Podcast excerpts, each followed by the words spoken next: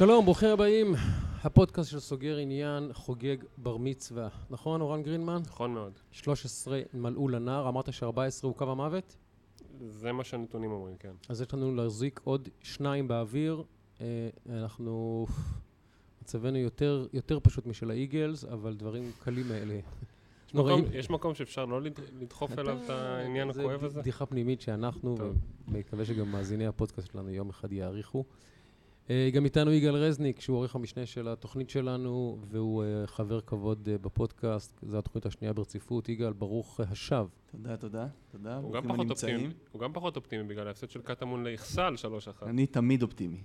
זה מה שאתה לא מבין. אמרת שם של שתי קבוצות שלא ידעתי שהן מצויות בתחום הכדורגל, אבל טוב לדעת. ואיתנו אישה שלאו לכדורגל אין הרבה, אבל היא חונכת לראשונה, היא העורכת הראשונה, האורחת הראשונה, סליחה, שמופיעה בפעם השנייה בפודקאסט. שזה כבוד. לא, סליחה, איתי אשכנזי גם כן פה היה, נכון, סליחה. כן, איתי הוא חלק מסדרה. איתי אשכנזי חלק מסדרה, אבל האורחת היחידה, המומחית היחידה שהזמנו בפעם השנייה לפודקאסט, גם בגלל שהפודקאסט שלך הראשון הוא, המואזן ביותר עד כה. כן, הרוויח וואו, את זה. כבוד. נראה לי יותר מאלדד יניב אפילו. המואזן ביותר. כבוד, כבוד. אני רוצה להצדיע למשפחתך. שהפעילה את כל השבט, כל השבט. כל הכבוד לשבט כל פורמן. הפורמנים, את כל כל שבט פורמן. הפעלתי. אה, באמת, וגם השכנים, וכל, באמת, כל כל אלה הכבוד. שפגשתי ברחוב, אמרתי לו, אתה שמעת את הפודקאסט שלי? וקבוצות הוואטסאפ של בעלך, אני מאוד מאוד, באמת, מאוד יפה, נטלי, באמת. נכון, אנחנו נכון, מעריכים את זה, מצפים ללא פחות מזה בפעם הזאתי, אבל זה באמת הפודקאסט הכי מואזן אה, שלנו עד כה, ואנחנו לא רוצים לחשוב שזה ייפול ממנו. אני מקווה. אה, ואורן, תציג ברשותך את הנושא הזה, ו- טוב, זה רעיון there. רעיון כן. של אה, פורמן. אה, כאמור, אחרי הצלחת הפודקאסט הקודם אה, דיברנו עם פורמן וחשבנו מה יכול להיות מעניין אה, את הקהל מאזינים שלנו, ובחרנו את הספר אה, חשוב והתעשר, שהוא למעשה נחשב התנ"ך של אה, מי בדיוק, אה, נטלי?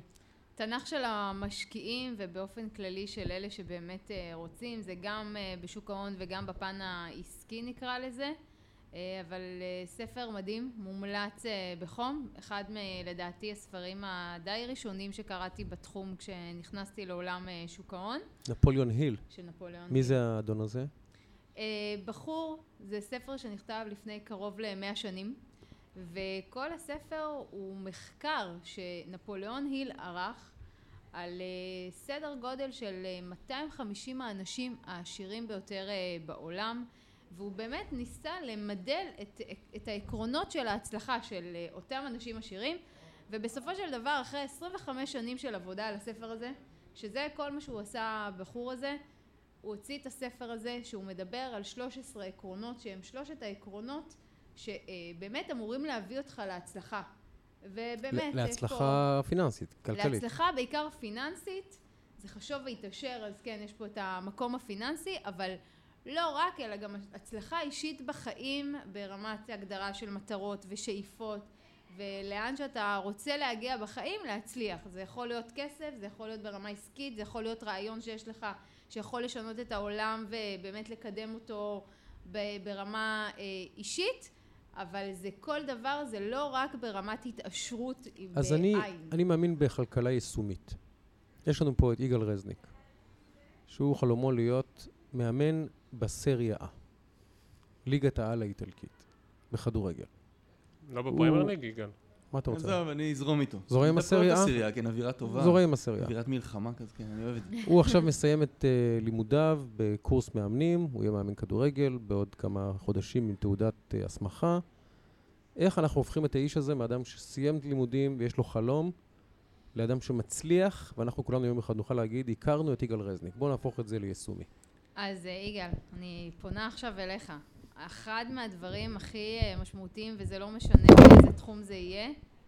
אה, זה שי הפיל את המיקרופון. ונפל המיקרופון, חבר, הכל בסדר. לא אה, הסורים עדיין מעבר לג- מעבר לגבול, עכשיו אתם כן. צריכים ממש זה לשים בסדר. אה, תשומת לב למה שאני כן, אומרת. איתך, סליחה. אמ, זה, זו באמת להגדיר מה המטרה שלך, מה, הוא מכנה את זה בספר, מהי השאיפה הלוהטת שלך, אותו דבר שאתה קם בבוקר ובאמת יש לך איזושהי מין תשוקה לעשות את זה. אנחנו שמענו על זה על הרבה מאוד אה, אנשים מפורסמים שהם אה, זמרים מאוד מאוד מצליחים, שבמשך ימים יכלו לא לישון ולא לאכול, כי הייתה להם איזושהי תשוקה מאוד מאוד אה, חזקה ומאוד בוערת לעשות את מה שהם עושים כי הם פשוט אוהבים את, את העשייה שלהם.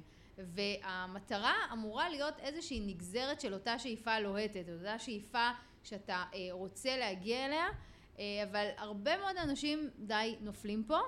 כי הם לא בהכרח תמיד מגדירים את המטרה שלהם או את השאיפה שלהם בצורה נכונה. אז... העניין הוא אה, שהרבה פעמים, בוא נגיד ככה, לכל אחד, לכל אדם יש חלום. השאלה מתי אתה מוריד את החלום לרמה בעצם היישומית, שהחלום הוא לא הופך להיות החלום שלך, שהוא בלתי מושג, כי, כמשהו כמו המילה חלום, אלא משהו שהוא יותר האתגר שלך. יעד, איך הופכים היעד את החלום ליעד? ואיך אתה ניגש לחלום הזה.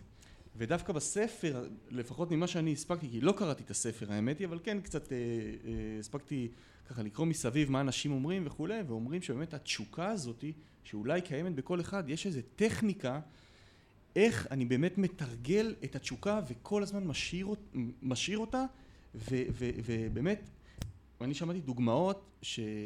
ואני חושב שזה גם כתוב בספר, שאתה צריך לכתוב למשל את היעד שלך.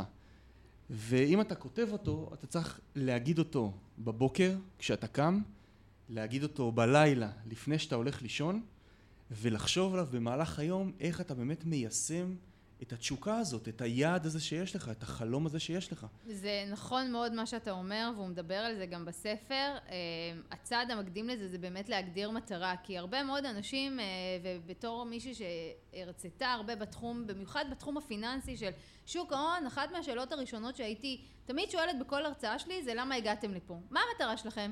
והתשובות הכי נפוצות ששמעתי זה באתי לעשות כסף, באתי להתעשר, אני רוצה לחיות כמו איזה אוליגרך, כל מיני תשובות כאלה והייתי אומרת להם אוקיי מה זה בשבילך להתעשר?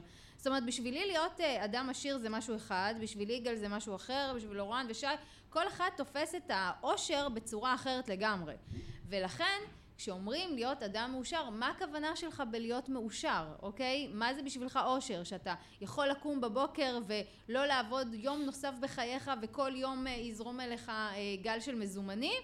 או להיות עשיר זה כי אתה רוצה לגור בבית עם בריכת שחייה מטורפת, בריכת אינפיניטי. בריכת אינפיניטי ברחוב הירקון מול הים. כל אחד והחלומות שלו. אבל בשביל להגיע למטרה או בשביל להגיע ליעד, הדבר הראשון זה קודם כל לדעת מהו. ולמה? אבל, אבל עד כמה אתה צריך בעצם להיות ממוקד במטרה? עד כמה המטרה שלך צריכה להיות ברורה? המטרה שלך צריכה להיות ברמת תמונה.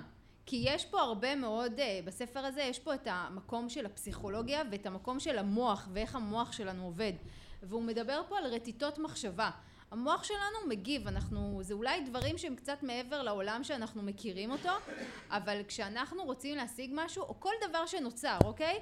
הוא קודם כל נוצר במחשבה שלנו.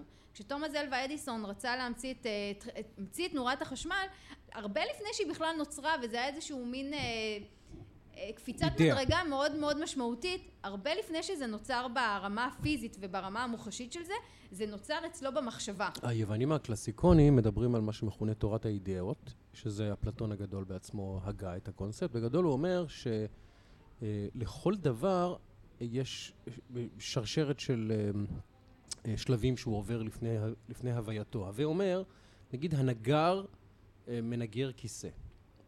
לפני שהוא מנגר את הכיסא, צריך להיות לו אידאה של הכיסא. הוא צריך להיות, לחזות את הכיסא בעיני רוחו. אז הוא הופך אותו מחזון לשרטוט של כיסא, ואז הוא מנגר אותו. זאת אומרת, יש שלושה שלבים, את האידאה, את התוכנית, ואז את היישום שלה. אז זה בדיוק אותו הדבר בספר. וזה אפלטון כותב לפני ששת אלפים שנה. זה ספר שנכתב לפני קרוב uh, למאה שנים, אבל זה ספר שהעקרונות שלו הם מבוססים על, uh, על דברים שהם הרבה יותר עמוקים, ומה ששי אומר זו דוגמה אולי באמת מצוינת, כי אתה לא יכול ליצור כיסא, שזה דבר יחסית פשוט, בלי שיש לך רגע לפני זה את התמונה.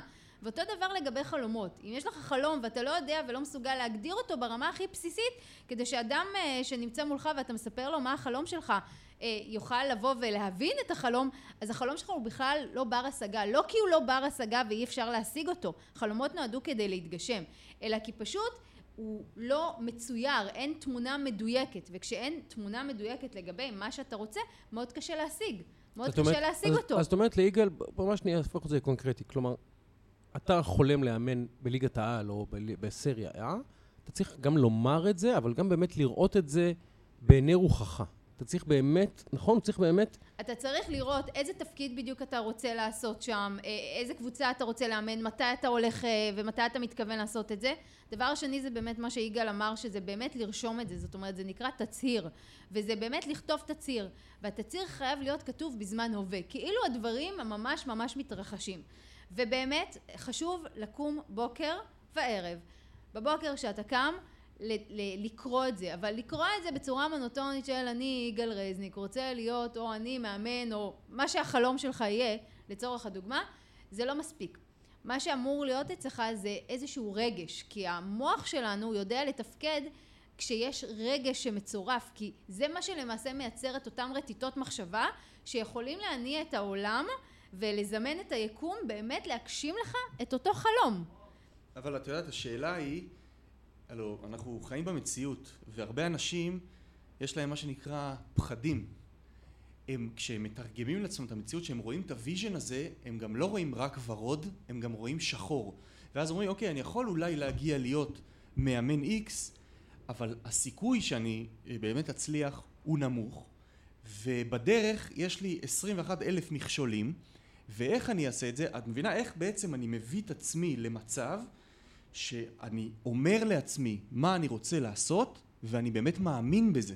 אז מה שאתה אומר הם שלבים ראשוניים. אחד מה, אני חושבת, אחד מהגדולות של הספר הזה, אה, בניגוד לספרים שהם ספרי העצמה וספרי פיתוח ומנהיגות, כמו למשל הסוד, שזה גם ספר שהוא מאוד ידוע כן. והרבה מאוד אנשים שמעו עליו, זה שההבדל פה זה שרק לחשוב על זה ורק לכתוב את זה ורק לקרוא את זה, לא יעשו את העבודה. חייבת להיות פה פעולה. בלי פעולה שום דבר לא קורה, אוקיי? אם uh, תומאס אלווה אדיסון היה רק יושב וחושב על נורת החשמל, כנראה שלא היה לנו היום אור. אבל גם צריכים לבצע פעולה. וכחלק מ-13 העקרונות, אז באמת העיקרון הראשון הוא באמת שאיפה לוהטת, ויש פה את העיקרון של השכנוע העצמי והכתיבה של התצהיר, ובאמת צריך לשכנע את עצמך, אבל יש פה גם הרבה מאוד מקום, כמו שאמרת, שזה כבר שלבים יותר מתקדמים של הפחדים, שזה אותם מכשולים. זהו, הוא כותב פה, בפרק האחרון, החמישה עשר, הוא כותב ממש כיצד להתגבר על שש רוחות הרפאים של הפחד, והוא מגדיר פה שלושה סוגי פחדים, או מכשלות העיקרים, שהם בעצם, המכשלות עיקריות, שהם בעצם המחסומים הכי עיקרי, הכי מרכזיים לפני אדם להצליח. אחד, חוסר החלטה, שניים, ספק, ושלישי, פחד. אז חוסר החלטיות, שאתה אומר, "אה, לעשות את זה, לא לעשות את זה, להירשם לקורס מאמנים, לעזוב את זה העבודה בשלב ולהזכה הראשוני שאתה עוד לא בזה, נעול זה בכלל על. ה... ספק, אה, אני אצליח, אני לא אצליח, אני מספיק טוב, אני לא מספיק טוב, מי אני לעומת, אה, אתה יודע, כל המאמנים הספק הגדולים. למעשה הוא תוצר של חוסר ההחלטה. נכון. הסיבה לזה שאתה לא מסוגל ואז, להחליט. הפ... ואז הפחד. אני אכשל, אני אתרסק, לא תהיה לי עבודה, יצחקו עליי, אני אשב מובטל בבית ויגידו, תראו את הטמבל הזה שחלם להיות מאמן בסריה A, והנה עצרת את עצמך. אתה עכשיו חוזר ביוד ל... להיות פקיד בדואר. אז פה אני אחזור לאיזושהי נקודה, שזה... והוא אה, מסיים את הספר באיך להתמודד עם הפחדים, זה מעניין. נכון, נכון, זה ספר מאוד מאוד מעניין. הוא מדבר שם על שישה פחדים יותר גדולים, שזה פחד ממוות, הפחד מזקנה, הפחד מעוני. אחד, אלה שלושת הפחדים המאוד מאוד גדולים. אנשים מאוד מאוד מפחדים אה, מהדברים האלה, אבל אה, לכל אחד מהפחדים האלה יש דרך להתמודד.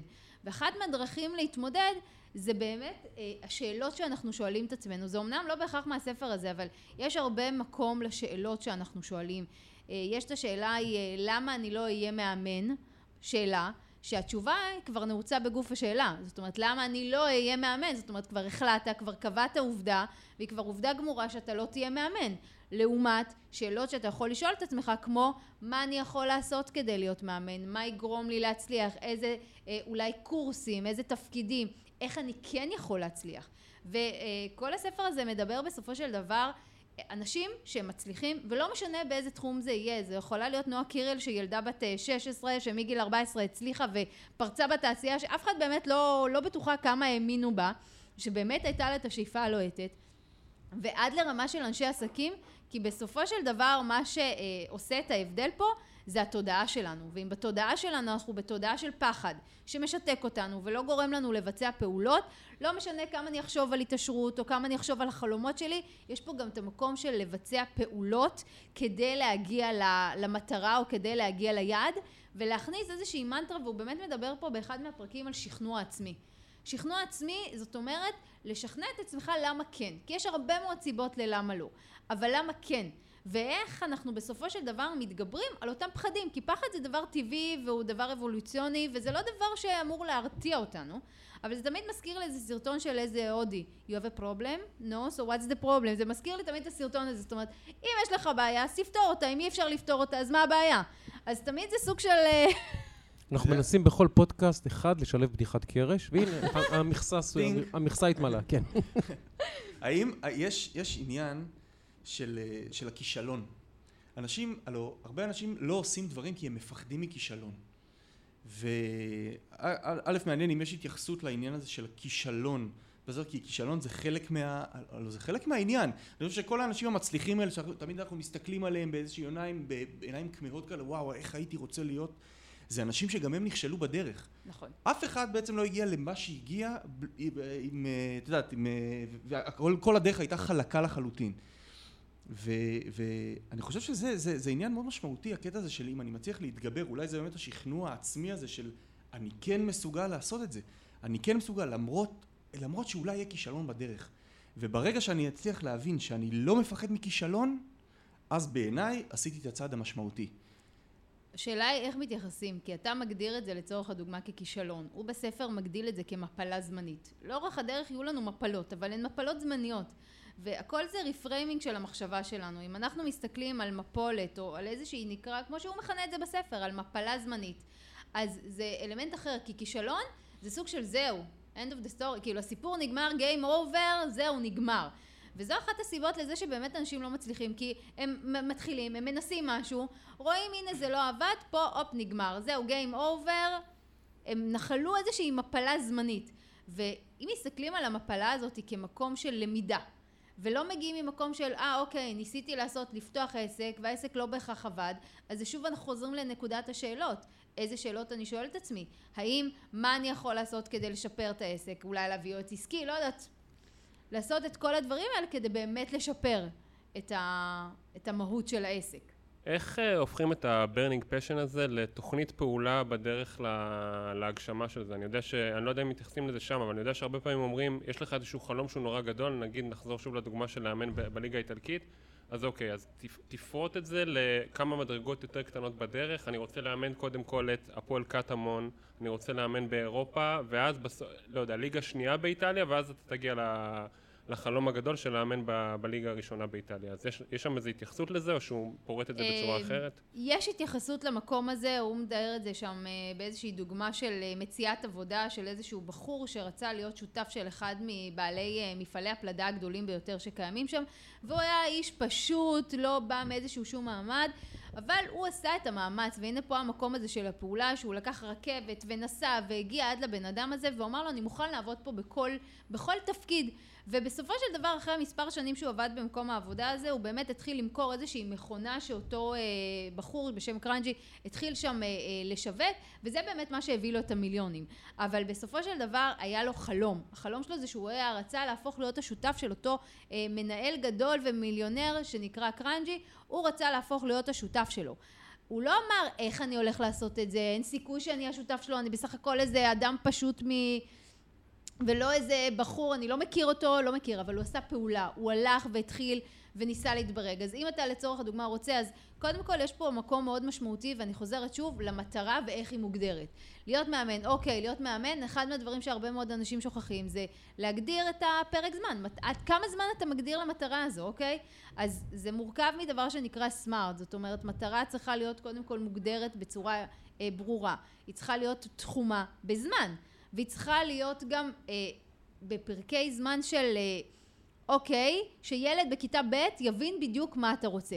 מהנקודה הזו מתחילים להיכנס לשלב של באמת לפשט את זה לפעולות שנקרא לזה תתי פעולות קטנות כי כשיש חלום ושהוא גדול זה מאוד מאוד קשה לאכול את זה זה כמו לקחת המבורגר ממש ממש ענק ולנסות לאכול אותו בביס אחד. זה לא עובד ככה, וזה מאוד מלחיץ ומאוד מרתיע, ואולי גם מייצר הרבה מאוד פחדים וחששות בדרך, אבל ברגע שלוקחים את המטרה הזו ומתחילים לשאול שוב את השאלות של איך אני יכול עכשיו להפוך להיות המאמן של הליגה האיטלקית, אז אתה אה, יכול לבוא ולבדוק, אוקיי, מהם תתי המשימות שאתה יכול להגדיר לך ברמה הנמוכה והבסיסית.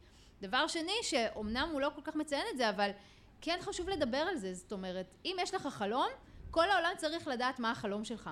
ואחד הדברים שאומנם אה, קצת מצחיקים אותי, וזה לא בהכרח מהספר הזה, אבל זה משהו שטבוע אצלנו בתור ילדים. כשהיינו אה, בימי הולדת צריכים להביע משאלה, כשאנחנו מכבים את הנר בעוגה, אז כל השנים לימדו אותנו שלא לגלות את החלומות שלנו ואת המשאלות שלנו, כי אחרת החלום הרי לא יתגשם. וזה איזשהו מין משהו שאנחנו לוקחים אותו מכירה את מאוד... uh, מצוינים של מלקולם גולדוול? לא. זה ספר שנקרא מצוינים של מלקולם גולדוול, שזה, הוא uh, הוגה אינטלקטואל תרבות, uh, תרבות פופולרית, תרבות פופ, מאוד מאוד מצליח באמריקה. הספר הזה בגדול הוא, הוא לקח סיפורי הצלחה של אנשים מפורסמים, מאוד כדאי לקרוא בכלל גם לכם, גם למאזינים שלנו, וניסה לנתח מה, ה, מה המרכיבים שלהם. לקח דמויות מפורסמות, הוא, אחד המרכיבים, הוא אמר, הוא קורא לו עשרת אלפים שעות. זאת אומרת שאדם צריך, לפני שהוא מתחיל להגיד, אני רוצה לאמן בליגה האיטלקית, והוא רוצה זה, הוא צריך לעבור עשרת אלפים שעות בחייו, שהוא מתאמן בדבר הזה, שהוא משקיע בחייו בדבר הזה. זאת אומרת, פול מקארטני, לפני שהפך לפול מקארטני, ניגן עשרת אלפים שעות בגיטרה. אתה צריך להגיע לשלב שבו אתה מאמן בליגה האיטלקית, אחרי שכבר צברת, כיתתת, חיטטת מספיק רגליים, וניגנת מספיק שעות, ואימנת מספיק אימונים, ובעטת מספיק בעיטות, וסחבת מספיק שקי כדורים, והעברת מספיק קונוסים, כדי להגיע לשם. אתה לא מגיע לשם רק בזה שיש לך חלום. הוא מדבר על הדרך הארוכה. מספר סיפור שאסף גרנית סיפר לי. פעם ראיינתי את אסף גרנית, והוא סיפר לי, הוא גמר איזה בית ספר לבישול פה בארץ, לא זוכר את שמו, בית ספר שנחשב טוב, והיה במסעדה, אה, היה סו שף במסעדה, והצליח מאוד, ואמר, טוב, אני בשל לכבוש את העולם. והוא נסע לפריז, והלך למסעדה של uh, ז'ואל רבושון, שנפטר לפני שנה. כן, השף uh, הכי מעוטר כן. בכל הכי מותר הזמנים, הלך. באמת, הלך לסריה A, לשף הכי מפורסם בפריז, ואמר לו, שלום, שמי אסף גרנית, אני מישראל, אני רוצה להיות שף במסעדה שלך. אמר לו, בסדר, תלך, סגור. למחרת הוא שוב בא, בבוקר. אמר לו, שלום, שמי אסף גרנית, אני רוצה לעבוד במסעדה שלך. הוא אומר, בסדר, אה, אנחנו, אנחנו מלאים, תודה. ככה במשך ימים. אחרי כמה ימים שהוא רואה שהוא שב ושב ושב ושב ושב וחוזר, אומר, אתה יודע מה? כנס פה לחדר הקטן, תחתוך, אה, תקלף תפוחי אדמה וגזר. עכשיו, במשך שנה, זה אסף מספר, הוא מהבוקר עד הערב ישב וקילף תפוחי אדמה וגזר. זה מה שהוא עשה. מהבוקר עד הערב. אחרי שנה הוא אמר לו, אוקיי, הוכחת שאתה באמת רוצה לעבוד פה ולהיות שף, עכשיו אתה מוכן להיכנס למטבח. שנה אחרי זה הוא כבר אה, אה, התחיל לעבוד שם בצורה יותר משמעותית. אבל על זה הוא מדבר, עשרת אלפים שעות, על הדבר הזה שאתה מוכן לשבת ולתת עשרת אלפים שעות אפילו עם- להקריב, אתה עם צריך כן, להקריב. כן, עם הגיטרה בחדר. עוד סיפור אחד קטן מה- מההיכרות שלי. היה לי חבר בתיכון, קראו לו ערן תביב. חבר טוב, מכיתה ט' למדנו ביחד בבליך. וערן תביב לא האמין בללכת לבית ספר. הוא עשה רק דבר אחד, ניגן בגיטרה. אין לי מושג איך הוא סיים ארבע שנים בבליך, אבל הוא ישב כל היום מהבוקר עד הערב ניגן בגיטרה. איפה ערן? מנגן בגיטרה. איפה ערן? מנגן בגיטרה. איך שהוא עבר תיכון. אמרתי לו, ערן, מה יהיה איתך? תלך, תלמוד, תלמד, צריך לעשות מבחנים, צריך לומר לי, שי, אני אהיה נגן גיטרה, אני אנגן עם דיוויד בואי. בסדר, אני אנגן עם דיוויד בואי, בסדר. והוא יושב ומנגן, יושב ומנגן. אני, אני לא, לא מבין מספיק כדי לדעת אם הוא מנגן טוב או לא מספיק טוב. שור ענף, אני מתגייס, הוא מתגייס, יחסינו מתרחקים, כטבע הדברים. לפני שנתיים, שלוש, אני קורא, אה, בא אליי, לפני עשר שנים, סליחה, אני עובד במעריב, בא אליי איזה כתב מוזיקה שלי ואומר, תקשיב, צריך לעשות כתבה על הישראלי שמנגן עם דיוויד בואי. תראה, יש פה ישראלי שמנגן עם דיוויד בואי? איזה יופי, מי זה? אמרתי, אתה לא מכיר אותו, נגן גיטרה בשם ערן תביב. וואו. גדול, אמרתי, אתה צוחק. אחי? גדול. הוא מנגן עם דיוויד בואי ברו- ב- ב- ב- בהופעות בעולם. עכשיו הוא כבר לא מנגן עם דויד בואי כנראה. כנראה שלא. באיזשהו שלב אבל- זה כנראה קרה. אז הוא מגיל 14 אמר, אני אנגן עם דיוויד בואי, והוא מהבוקר עד הערב ישב וניגן גיטרה וניגן גיטרה וניגן גיטרה ושילם גם מחירים והקריב גם קורבנות, אבל, והוא בסוף כן. ניגן דיוויד זה- בואי. זה מה שמעניין אותי אם נפוליאון ניל אה, מתייחס לזה. תמיד יש את השאלה כמה מה- מהזמן שלך אתה באמת צריך להקדיש לחלום וכמה לקדם כביכול את הדרך הבטוחה שלך. כלומר, אם יש לך איזשהו דיי ג'וב שאתה מרגיש אותו בסדר, אבל אתה לא מרגיש שאתה מגשים את החלום הגדול שלך, או ה-burning passion הזה. אז הוא אומר אם אתה צריך אה, להתמסר ב-100% ל-burning passion, או שזה בסדר לחלק את הזמן שלך 50-50 או 60-40 או מה אני יש שזה לי לא תשובה יהיה. קצרה בהקשר של הליגה האיטלקית לדבר הזה. המאמן של צ'לסי היום באנגליה, מאוריציו סארי, הוא איטלקי, אימן שנה שעברה בנפולי. היה, הוא כבר מבוגר, לדעתי 50 ו, אם לא יותר מזה, והוא היה פקיד בנק במשך המון המון המון המון שנים. אבל ה... וזה היה הדיי ג'וב שלו. אבל הוא מאוד אהב אה, גם כדורגל, והוא מאוד האמין בלמידת סטטיסטיקות ו... ומערכים ונתונים, והוא אימן ככה מהצד, אבל רוב הזמן הוא היה בבנק, מול הדברים באופן יחסי משעממים. אבל הוא לא יכל להרשות לעצמו לוותר על הדיי ג'וב הזה כדי ללכת לכדורגל, עד שהייתה לו פתאום איזו. אה, הזדמנות, מישהו קלט אותו, והיום הוא נמצא, וזה עניין של השנים האחרונות, כן? זה לא קרה לו בגיל 20 שהוא היה פקיד בנק והפך להיות מאמן כדורגל והוא 30 שנה. זה עניין של השנים האחרונות. אז דווקא יכול להיות... אז זהו, אז יש פה שני סיפורים, ערן תביב מצד אחד, שהוא לא הלך לבית ספר והוא רק ניגן וניגן וניגן, ויש פה את מאוריציו סארי שהוא חילק את זמנו עד שהייתה לו הזדמנות, אז יש דרך שהיא יותר נכונה מבין השתיים האלו? אז אני חושבת שיש א', הרבה מאוד גישות, ואין איזושהי דרך שהיא נכונה או לא נכונה. כל דרך, ש, דרך שמובילה אותך להצלחה, היא, היא יכולה להיות נכונה. זה יכול להיות הסיפור של אסף גרנית, שכששי מספר את זה, הדבר שאני רואה פה זה נחישות. זאת אומרת, בפעם הראשונה הוא יכל לבוא ולהגיד, אה, לא קיבלו אותי, ללכת לחזור אה, מפריז הביתה ולהגיד, אה, זהו. אבל ברגע שבן אדם בא ומראה את הנחישות ואת זה שהוא לא הולך לוותר עד שהוא לא ייתן לו מקום, וזה לא משנה איזה תפקיד זה, כן? זה בין אם אה, תפקיד של מקלף תפוחי אדמה וגזר, ועד לרמת השף. כי בסופו של דבר, אנשים פה מחפשים את הנחישות שלך, את התשוקה שלך, ואת מה אתה מוכן לעשות באמת בשביל להגשים את החלום. מצד שני, אתה מדבר על הבחור הזה שבגיל 40, שהוא, על זה הוא כן מדבר בספר, שהרבה מאוד פעמים אנחנו מגיעים לאזורי גיל 40, 50, 60, ואנחנו מרגישים שכביכול זהו, כבר הזדקנו, אנחנו לא בגיל שאנחנו יכולים להגשים את החלומות שלנו, אנחנו כבר מבוגרים מדי.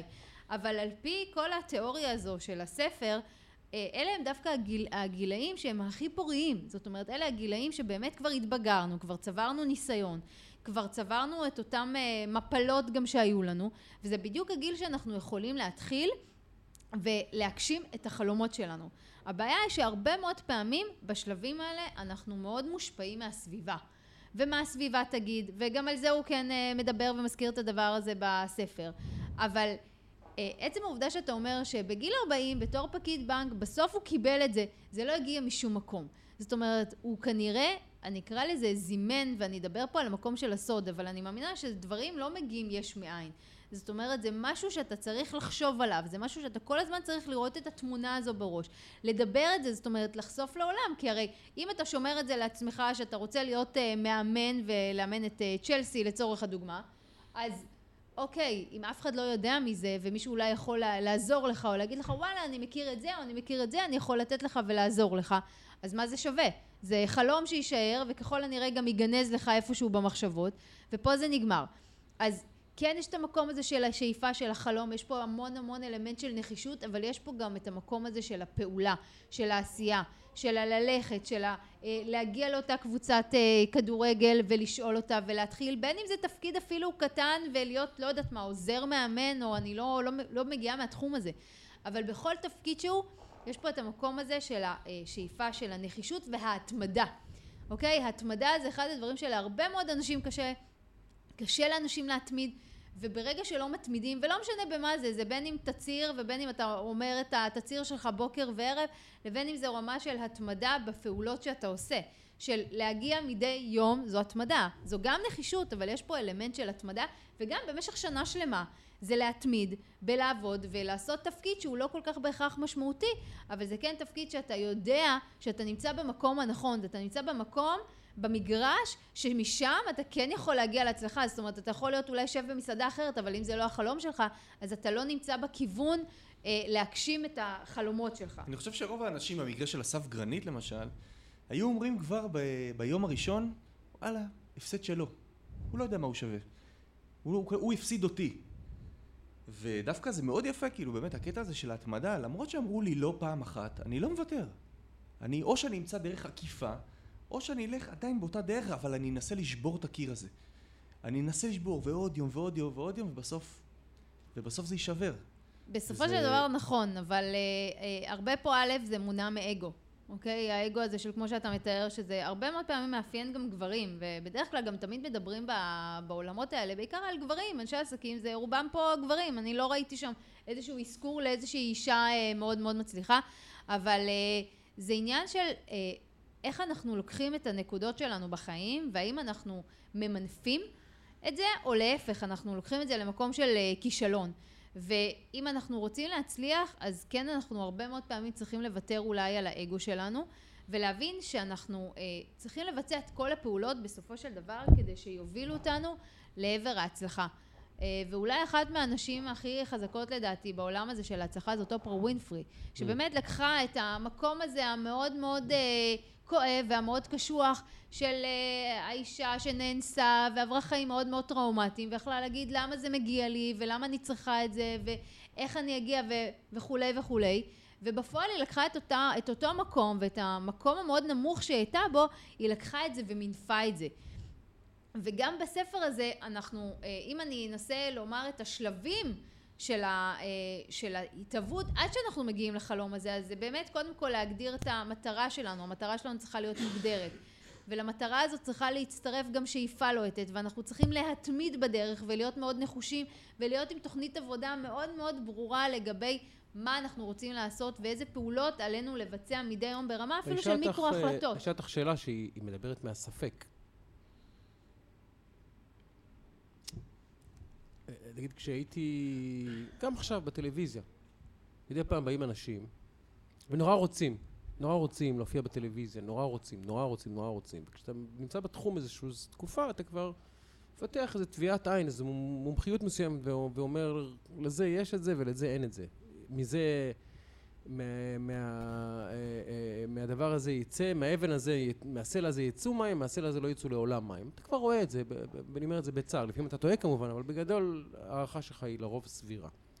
ומה אם אתה, אם חלומו של יגאל הוא להיות מאמן בסריה A, ויגאל לא יודע את זה, אבל פשוט אה, אין לו את זה. הוא לא יכול, אין לו, אין לו את זה. מה, אתה צריך להמשיך, להמשיך עד שאתה, הראש שלך מתנפץ על הקיר? אני חושבת שחד משמעית כן. לא כי שאין לו את זה, הוא יהיה, הוא יהיה מאמן, הוא יאמן. בסוף אתה תהיה מאמן, הוא יגאל. יאמן. אני, אני רוצה להכיר גם מאמן בסריה A כבר. אני זה- חייב... זה- זה אתה- סופר אתה חשוב. רוצה לבוא למילאנו, בטח שאני אאמן שלו, נכון? אתה- תסדר לך איזה משהו אתה הכי קרוב. למישהו שאני אכיר, ש...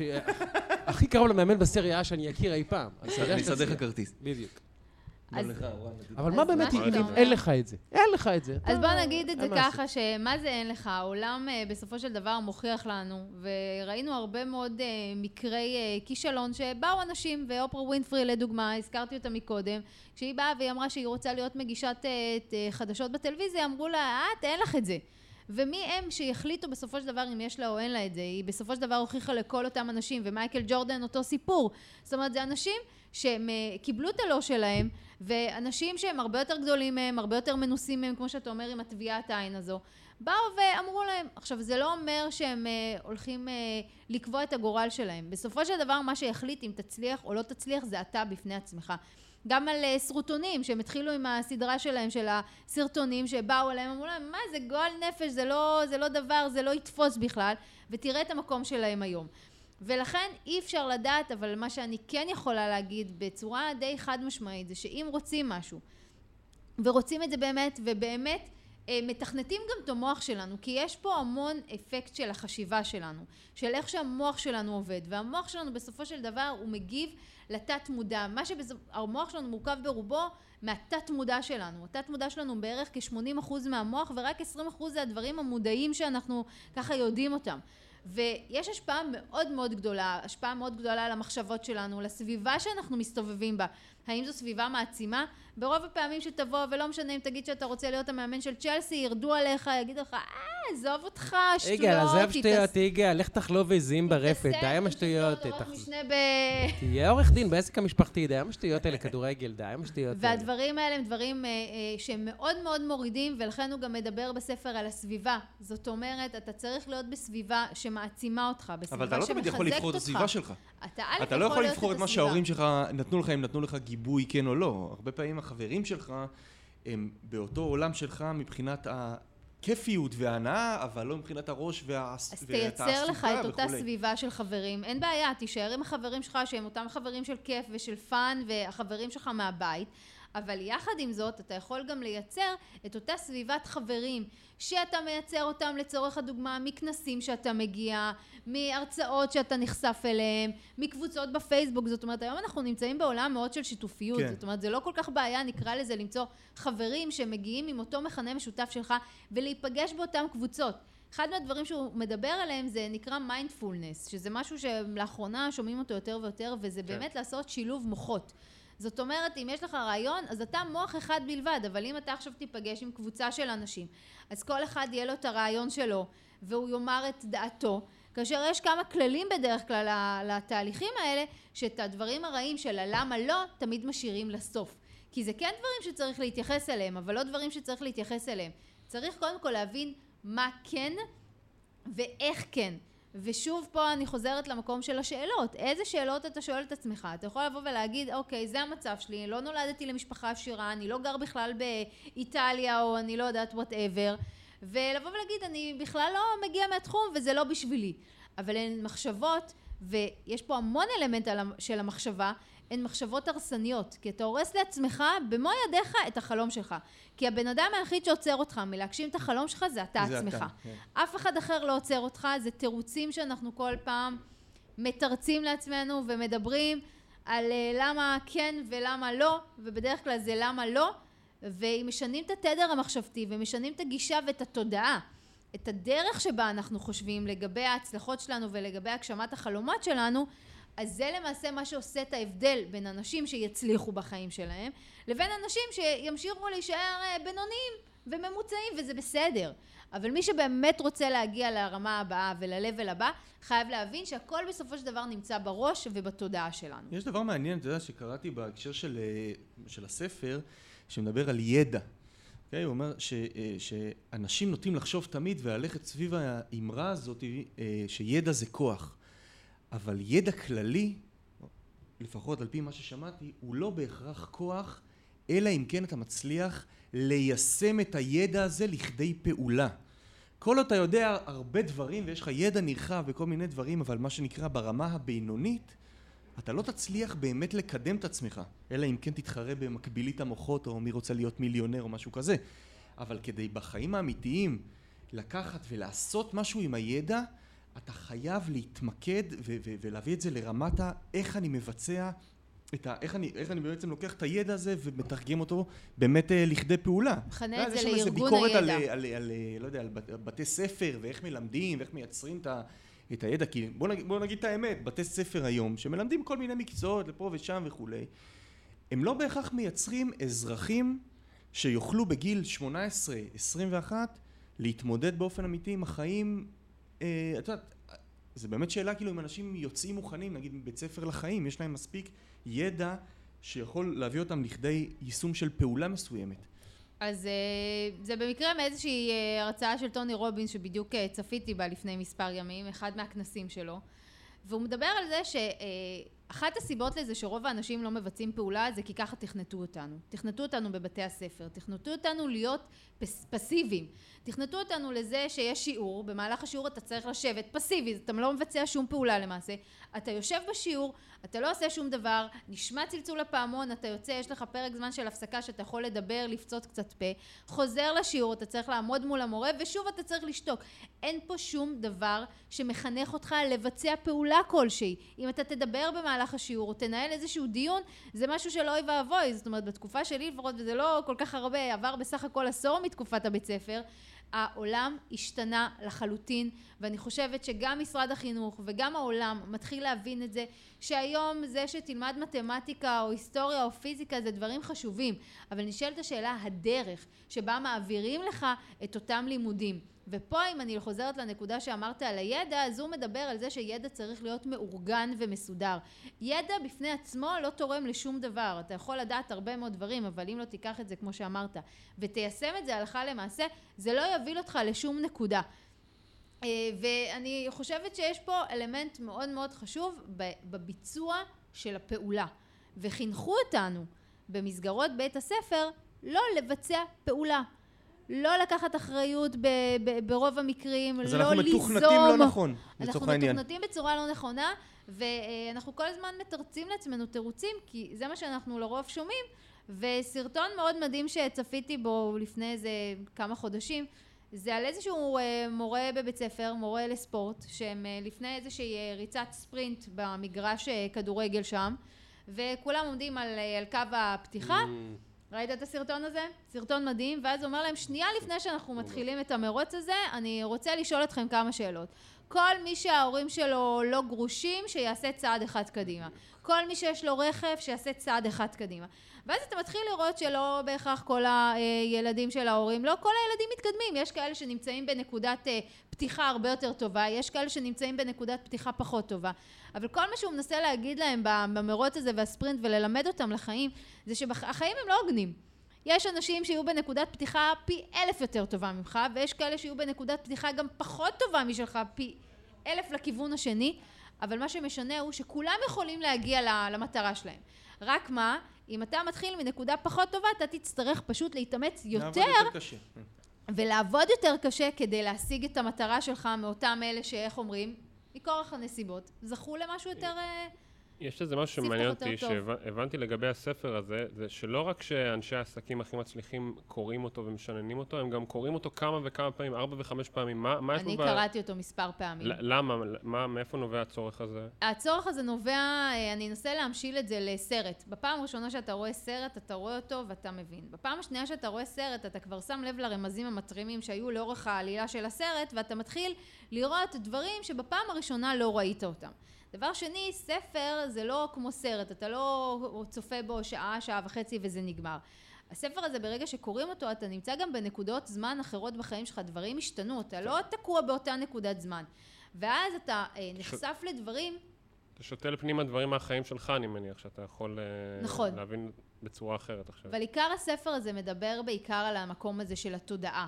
והתודעה מחולקת בגדול לש... לשלוש רמות. יש את השלב הראשון שזה הדברים שאני יודע שאני יודע. זאת אומרת, אותם דברים שאני יודעת שקוראים לי נטלי, אני יודעת שאני בסוגר עניין, אני יודעת שהיום יום שלישי. אה, אני יודעת, אוקיי? יש את השלב השני, את הרמה השנייה של הדברים שאני יודעת שאני לא יודעת. אני, אני יודעת שאני לא יודעת להטיס מטוס, בסדר? והרמה השלישית, שזה באמת הנקודות שאנחנו מתפתחים ברמה תודעתית, זה אותם דברים שאני לא יודע שאני לא יודע. אוקיי? זה אותם נקודות הערה שאנחנו מגיעים אליהם, ופתאום אסימונים שנופלים להם ודברים שאנחנו מבינים. וזה למעשה המטרה של הספר הזה, לתכנת את המוח שלנו. והוא מדבר פה המון המון המון על הפסיכולוגיה, על איך אנחנו מתכנתים, איך אנחנו משתילים בתת מודע שלנו את הפעולות, ואני אקח משהו אולי מאוד מאוד קיצוני, את תקופת השואה ואת היטלר, אבל אה, אני לא. יודעת, אבל אני מאמינה שצפיתם בסרט הנחשול, של אמרו איך, כן. איך, איך זה נעשה, איך הוא הצליח לגרום לאותם אנשים לרצוח שישה מיליון יהודים, ובאופן כללי לעשות דברים עזבי, איך, איך דבר כזה קורה? ואתה מבין שבאמצעות אה, אה, התמדה ועקביות ודברים שהוא מדבר איתם ומחדיר להם והצהרות, זה, זה על אותו עיקרון, כן, הם לקחו את זה למקום השלילי, אבל פורמן, יש פה יותר... את ה- אה, לא, זה, אני חייב להתערב פה, כי זה יותר אה, דוגמה על רצייה חברתית ועל העובדה שהסיפור על הנחשול וגם הניתוח של מה שאיך החברה הגרמנית כולתה, כולה הפכה למשתפת פעולה עם הטירוף הזה, היא בעצם רצייה חברתית. הרצון של קבוצת אנשים, של לא, כל, כל למי ש- אינדיבידואל בתוך חברת רק אנשים, למי שלא מכיר, להיות נסביר חלק מה... שהסרט הזה, הנחשול, הוא מדבר על על ניסוי... תלמיד, אה, ב... מורה לאזרחות, מורה. סליחה, בבית ספר בארצות הברית, שמחליט אה, להסביר לתלמידים שלו, התיכוניסטים, איך היטלר הפך להיות היטלר. אמרו, איך הם עשו דברים כאלה? והוא מינה אחד מהם להיות יושב ראש התנועה, או הכיתה, whatever, וכולי וכולי. אני רוצה אבל, אני רוצה אבל כן לעבור איתך, לעבור איתך לפרסים פרקטיים. אז כן, אנחנו מבינים שצריכים, שהמוח עובד על uh, דפוסים ועל תבניות, ואנחנו צריכים לתכנת אותו ממש מחדש באמצעות... לחלוטין. באמצעים מילוליים, באמצעים של דימויים שאנחנו חזותיים שותלים לעצמנו בראש, צריכים ממש לדמיין את עצמך על הקווים בסנסירו, נותן הוראות לשחקנים של אינטר. אתה ממש צריך לדמיין את זה, רואה את עצמך קורא. כמה שזה נשמע מגוחך, אתה צריך לעמוד, לדמיין את עצמך כמו ערן עומד על הבמה ב-O ארינה בלונדון, ודייוויד בואי לצדך, ואתה שר את This is not America, צריך לדמיין את זה כדי שזה יקרה. אז, אז זה מובן. אבל כן, אבל אוקיי, דמיינו, ואנחנו מוכנים גם להתמיד, מוכנים לשבת ולקלף תפוחי אדמה במשך שנה אם צריך, ומוכנים אפילו לקחת סיכון ולוותר על עבודה שכרגע היא נוחה ויחסית סבבה, אבל היא לא מקדמת אותנו. מה עוד? איך, אני, איך עושים את השלב הבא ובאמת קורמים את זה, הופך, הדבר הזה קורם עור וגידים. צריך לבצע פעולה, ומעבר יפה. לדמיון בוא נדבר על ולמחשבה. הפעולה. אז הפעולה היא, ברגע שיש את המטרה, כמו שציינתי מקודם, צריך לחלק את אותה מטרה לתתי מטרות. זאת אומרת, לשים אותן כמטרות קטנות. לצורך הדוגמה, להבין מה מאמן עושה. אה, להבין מי הם אולי אותם שחקנים מקושרים, להבין איך אותו מאמן הגיע להיות מאמן, מה היה אותו רצף של פעולות שהוא ביצע כדי להגיע לתפקיד שבו אתה חושק ואתה רוצה, להגיע אולי פיזית למגרש ומדי יום לבוא ולהיות שם, להגדיר איך אתה תורם בסופו של דבר לקבוצה הזו ולתת בסופו של דבר הוכחות כי הדבר שהכי עובד זה הוכחות וזה יכול להיות מרמה של אתה בא ואתה מוכיח שלקחת קבוצת ילדים בבית ספר תיכון והצלחת לאמן אותם ולגרום להם להגיע מרמה של אה, לא יודעת מה קבוצה ליגה לא יודעת איך זה עובד ליגה ג' לרמה שאתה מביא אותם לאליפות הארצית ב... באותה עיר אה, באותה מדינה סליחה יגאל, את זה עשית כבר בבני יהודה לדעתי, לא? ולבוא. באמת עם, אה, עם. הוכחות, אוקיי? אז יש פה הרבה מאוד אלמנט של פעולה, אבל אה, אחת הסיבות זה דברים שעוצרים אותך, זה המחשבה. וזה הפחדים של אה, אולי אני כשל, אולי אני לא אצליח, אה, למה שיבחרו בי, או כל מיני מחשבות שהן מחשבות הרסניות. אז נשאלת השאלה, בוא תגיד לנו אתה, יגאל, מהן הפעולות שלדעתך, בתור מי שבאמת מגיע מהתחום הזה, מהן הפעולות שלדעתך אתה צריך לבצע? או אולי אפילו כלים שאתה צריך לרכוש כדי להגיע לרמה הזו בשביל לאמן בצ'לסי. תראי, קודם כל, צריך ניסיון. אתה צריך לגעת בדברים כדי שמישהו בכלל ייתן לך את ההזדמנות. אה, הרבה אנשים מהתחום, אם תשאלי אותם את השאלה, הם יגידו לך שהדבר החשוב ביותר שיש, ש, שיכול להיות לבן אדם כדי להצליח בתחום הזה ספציפית, זה קשרים. אם אין לך את הקשרים, לא משנה בכלל כמה אתה מוכשר וכמה אתה תתמיד וכמה אתה תשקיע, 90% ומעלה לא יגיעו למה שהם רוצים. מאוד, אז, אז לפתח את הדבר הזה, אגב זה גם, גם יכול להיות כלי. אני לא פוסל קשרים, זה גם יכול להיות כלי. באמת, זה כלי עבודה.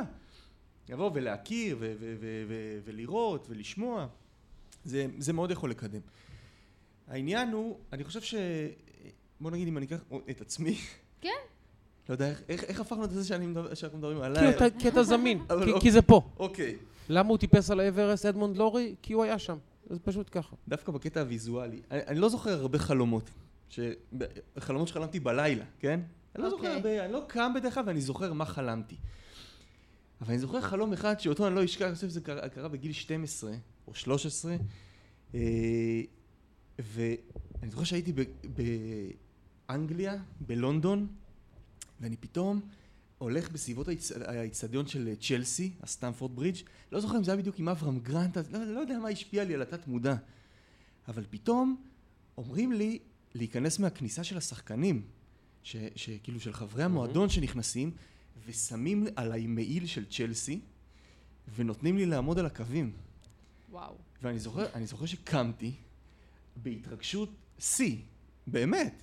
זה היה, זה, אני חושב שזה היה הלילה, בוא נגיד ברמת החלומות המרגש ביותר שהיה לי.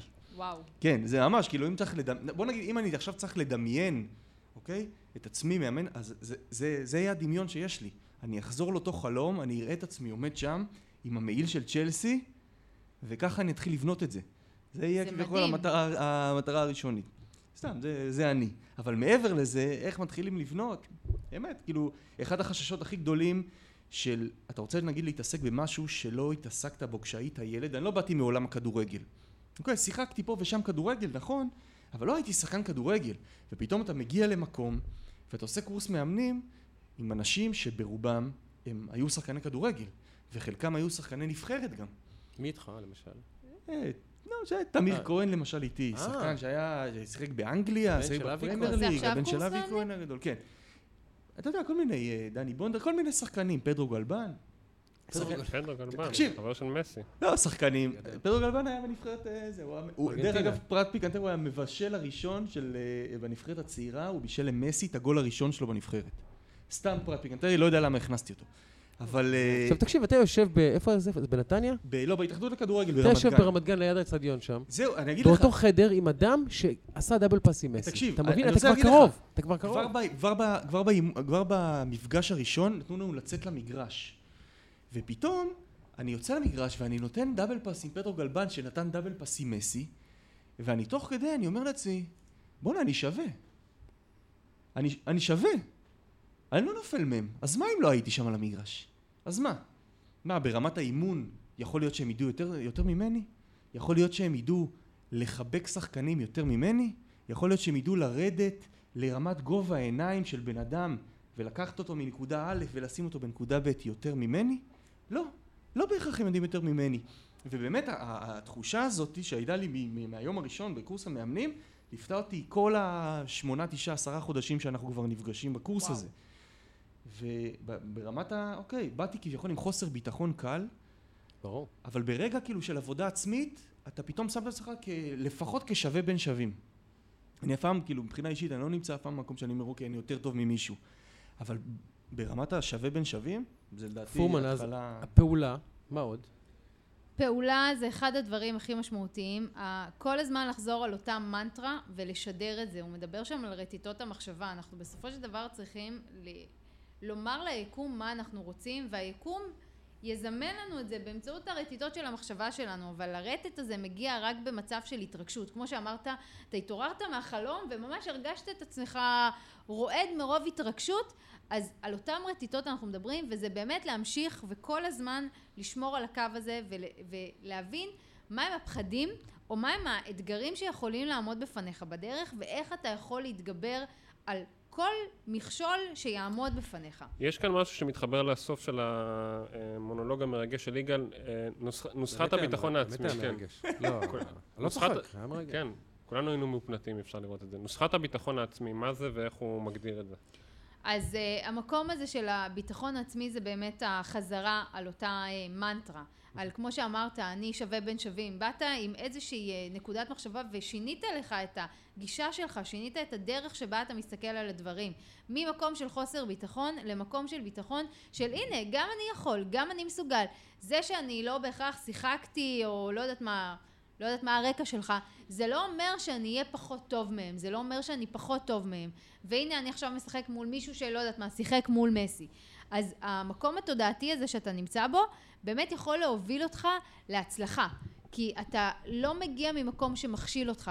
וזה נוסחה של ביטחון עצמי שנובע בעיקר מהאלמנט הזה של אני יודע מה אני רוצה לעשות, אני יודע בדיוק איך אני הולך לעשות את הדבר הזה, אני מאמין בו, שכנעתי את עצמי, זאת אומרת עברתי, יש לי שאיפה לוהטת, אני רוצה ממש ממש ממש להיות המאמן אה, של אה, צ'לסי או לא זוכרת אה, מי, והדרך הזו בסופו של דבר תוביל אותך למטרה שלך.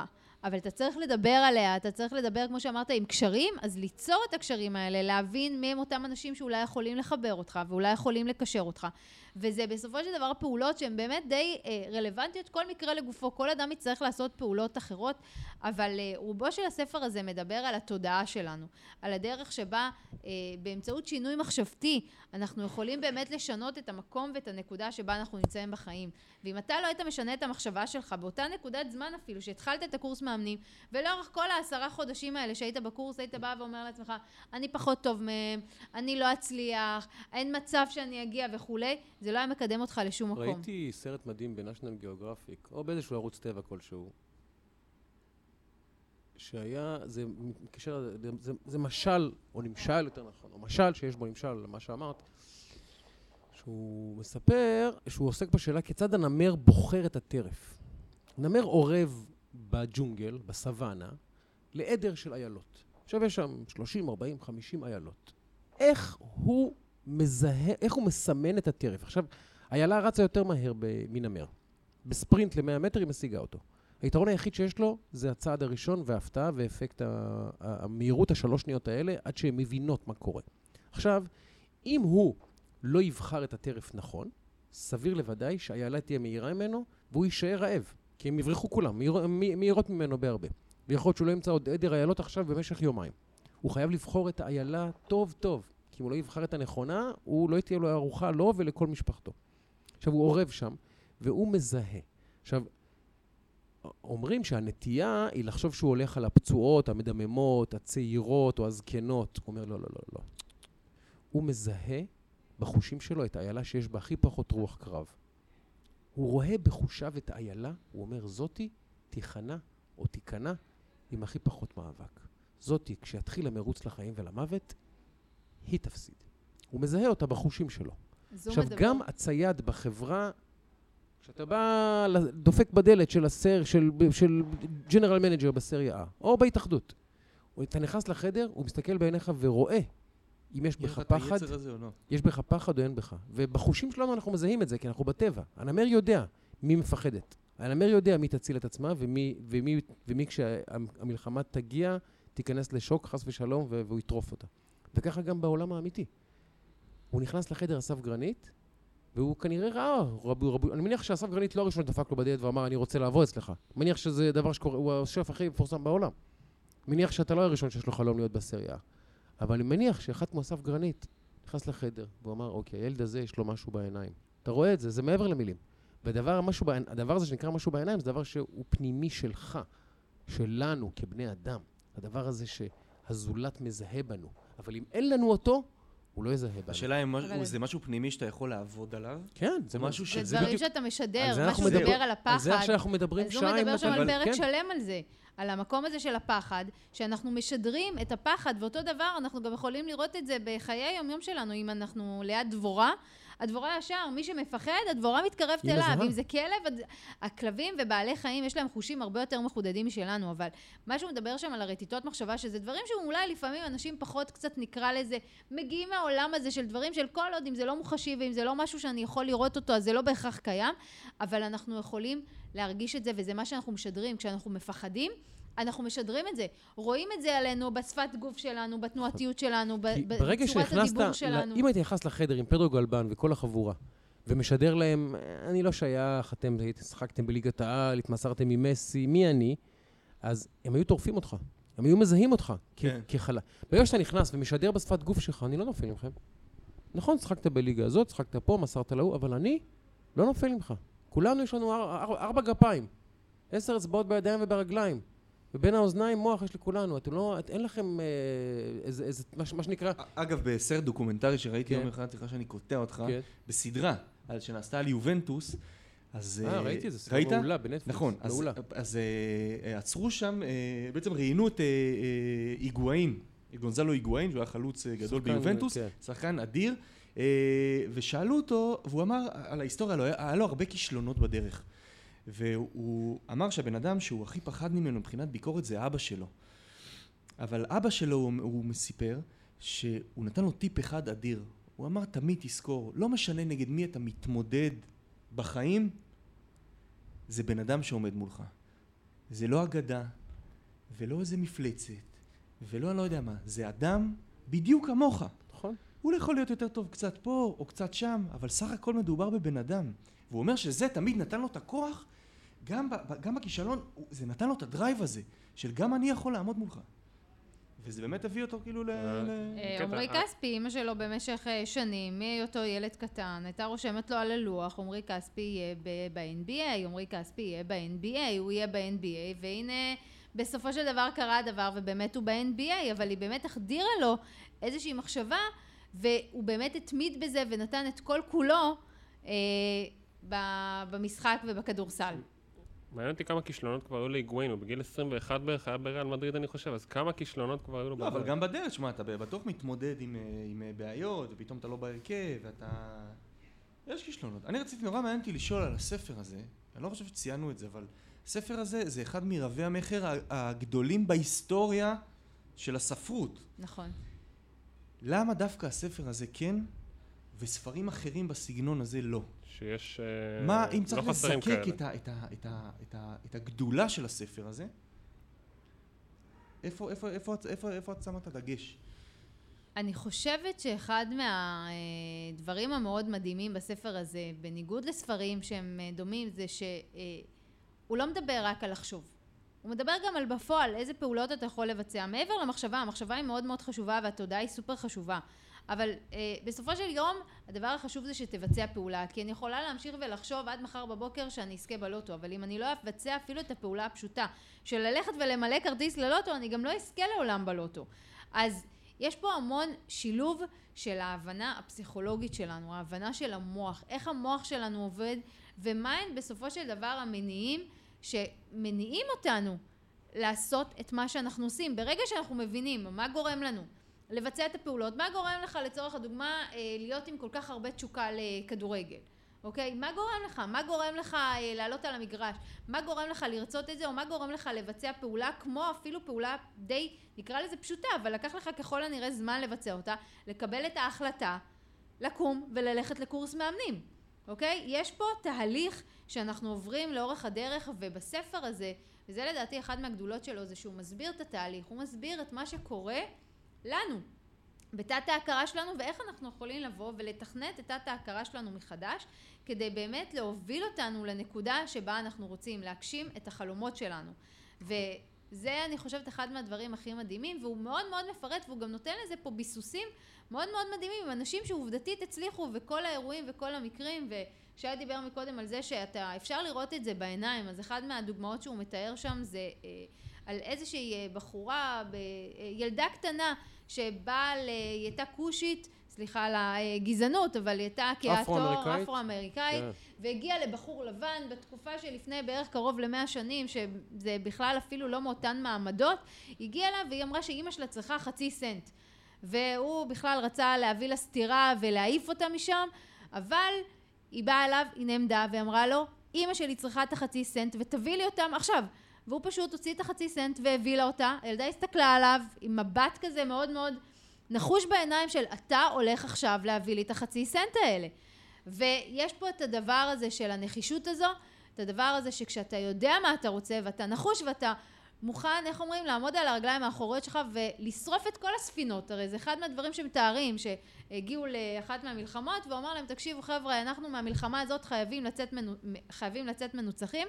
אני שרפתי את כל הספינות, אין לנו דרך לחזור. זו, זו הדרך היחידה.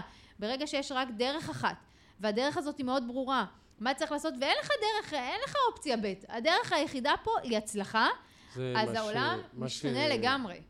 מה שאדי מרפי מכנה uh, no plan B. אדי מרפי, נדמה לי שסיפרתי את זה אולי בפודקאסט של רוזנבלט, לא זוכר. אה, על אדי מרפי לא. נכון, לא סיפרתי את זה? לא, לא יצא לי. אז uh, ריאיון עם אדי מרפי, שאלו אותו מה סוד ההצלחה שלך, אז הוא אמר no plan B. ו... סליחה, no fallback option, ככה הוא קרא לזה, no fallback option. הוא אומר, כל, הוא אומר, אני הייתי, הוא, הוא בא מקנזס או קנטקי, איזה חור במרכז ארה"ב, והוא גמר בגיל 18 תיכון ואמר להורים שלו, אני נוסע לניו יורק, אני הולך להיות ב Saturday Night Live, שזה היה ארץ נהדרת אז, כאילו הכי גדול באמריקה. אמרו לו, בסדר, אתה איזה, אדי מרפי, איזה כלומניק מקנזס, תבוא, תהיה איזה. והוא אמר, הגעתי לניו יורק, ואמרתי לעצמי, הייתי בן 18, או שאני אהיה ב Saturday Night Live, או שאני לא אהיה שום דבר. הוא אומר, הבעיה של האנשים זה שאומרים, אם אני לא אהיה ב Saturday Night Live, אני אחזור לעבוד עם אבא בעסק, או אני מקסימום אני אעשה את התעודת הוראה שרציתי לעשות ואני אהיה מורה, או שאני אפתח את החנות הזאת עם אשתי, עם אשתי שדיברנו עליה, יהיה לי משהו ש, ש, ש, שאני אוכל ליפול אליו. הוא אומר, אני אמרתי לעצמי, או Saturday Night Live, או כלום. הוא אומר, לא הייתה לי שום אופציה אחרת. אמרתי, והלכתי ל... לורן מייקלס, הוא היה אז המפיק האגדי של Saturday Night Live, עדיין, כן. כן. זה היה בשיא, כשהם היו באמת התוכנית הכי גדולה אולי בבידור באמריקה. אמר לו, שמי אדי מרפי, אני זה וזה, הוא אמר לו, מצטער, אה, הכל תפוס. אבל אתה יכול להתחיל פה לעשות אה, זה, וזה עבודה שחורה וזה, וככה. אה, תפוחי אדמה ו... וככה, וזה ככה, אבל הוא אמר, אם הייתי יודע, ולאבא שלו היה איזה מוסך או משהו, אם הייתי אומר לעצמי, מקסימום אני אחזור למוסך של אבא, אז הייתי חוזר, הייתי גומר למוסך של אבא. כי ברגע שאתה חושב על זה כבר, אתה חוזר למוסך של אבא. אני חושב שפה רוב האנשים נופלים. אני חושב שרוב האנשים שיש להם חלום, הם עושים איזשהו צעד, שניים, בלי יותר מדי סיכון, ואז הם מאוד מהר הולכים ל fallback plan הזה. זהו, כשצריך להסתכן. כשצריך כן. לשים כסף, או צריך להמר, או צריך לאבד עבודה, נכון. או שזה מתחיל להרגיש לא נוח אפילו, שזה מתחיל לגרום לך להרגיש לא טוב עם עצמך. בדיוק, אז אתה אומר, לא, לא. אתה בורח לשם נורא מהר. אני צריך את ההכנסה שלי הצעד הראשון הנוח, הצעד שניים הראשונים הנוחים, אני חושב שרוב האנשים מנסים, אם יש להם חלום שהוא באמת מספיק חזק כדי להניע אותם לפעולה, פשוט בורחים ממנו נורא נורא מהר, ולא לא באמת מסכנים. כי אגב, אה. גם כוח של שורד, אם יגאל יגיד, אתם יודעים מה? fuck it, הוא ייקח את אשתו ואת הילדות ויגיד, חברים, אני עוזב את העבודה. אני הולך להגשים חלום, ואני עכשיו הולך להיות סטאג'ר בלא יודע איפה, בחינם. קיבלו אותי. להיות באינטר, סטאג'ר, שנתיים, בחינם. לא ייתנו לי גרוש. אבל אני יודע שבעוד שנתיים אני אוכל להיכנס לצוות אימון שם, אולי כנושא כדורים בתשלום. ואם הוא יגיד את זה ויאמין בזה באמת, באמת, באמת, זה יקרה. אבל אם יגיד לו, מה, אתה משוגע, שנתיים בלי עבודה, וזה, יש לך ילדות, יש לך זה, יש לך זה, אתה, אתה לא יכול. באותה שנייה הוא מתפרק, וזהו. זה מה שרוב הסביבה הטבעית של רוב האנשים, אני חושב, יגידו. נכון? תמיד יסתכלו על הצד, תבחר באזור הנוח. עזוב אותך, מה אתה עכשיו אה, עם כן, החלומות אתה עוזב שלך? את העבודה שלך, יש לך ילדות, יש לך אישה, התחתנת, יש לך משכנתה. יש לך זה, יש לך זה, יש לך... ברור. וזה המקום, זה המקום שבו אתה זה. אנחנו צריכים להתחיל לכנוס את, ה, את הפודקאסט הזה, אה, נטלי. אני רוצה לשאול לגבי, אה, אוקיי, חלומות קונקרטיים זה יותר ברור, כי אתה מדבר, סמן, היה לי חבר תמיד שאמר, תסמן אה, מטרה עם סמן לייזר ממש על הקיר, ממש תסמן, תסמן את הנקודה, תגיד, אני רוצה להיות, לא יודע מה, אה, מאמן אינטר מילאנו, ממש, תגיד את הפעולה קונקרטית, לא לאמן כדורגל. אני רוצה, תגיד מה אתה רוצה. תקרא לילד בשמו באמת. ותפרט ת- גם בדיוק מה אתה עושה. תסמן, תסמן, תסמן את המטרה. אני רוצה לאמן את נבחרת ישראל בכדורגל. תסמן את המטרה, סמן אותה, ואז משם תתחיל לתוכנית. אם לך מטרה, אם המטרה היא כללית רק להיות מאמן כדורגל, אז אתה יכול להיות גם מאמן כדורגל בהפועל אה, בני ציון, כן? וליגה ג' זה גם מאמן כדורגל, אבל זה לא מה שאתה רוצה, נכון? נכון, אתה חייב מטרה. בכל דבר. גם... אה, יפה. אז, אז יש לנו, אז איך להפוך, לת- לתבנת את המוח? אמרנו, לה- להנדס מחשבות, לייצר דחף פנימי ולהיות מוכן להקריב קורבנות, להיות מוכן לסכן סיכונים, להיות מוכן גם לק- לקבל, לשמוע את המילה לא, על זה לא דיברנו, לשמוע את המילה לא, אתה תשמע אותה יותר פעמים מאשר את המילה כן בחיים. בטח כשאתה חולם חלום גדול, אתה תשמע המון, המון, המון לא. ויתרקו לך, רם לנדס אמר לי פעם, show business is rejection business. show business, מה שעושים לך זה רק דוחים אותך. שחקן, אה, גם רוברט דה נירו, הוא לא מתחיל, מגיע, מגיע, יוצא מבית ספר ומקבל אה, תפקיד בסנדק.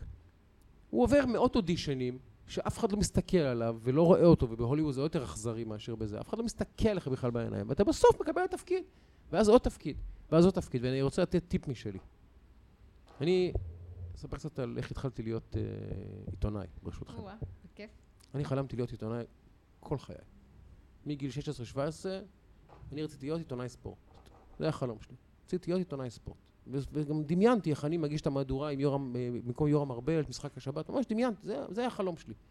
איך אני כותב טורי פרשנות בזה, עם אבי רצון ומליניאק, ממש, ראיתי את זה בעיני רוחי.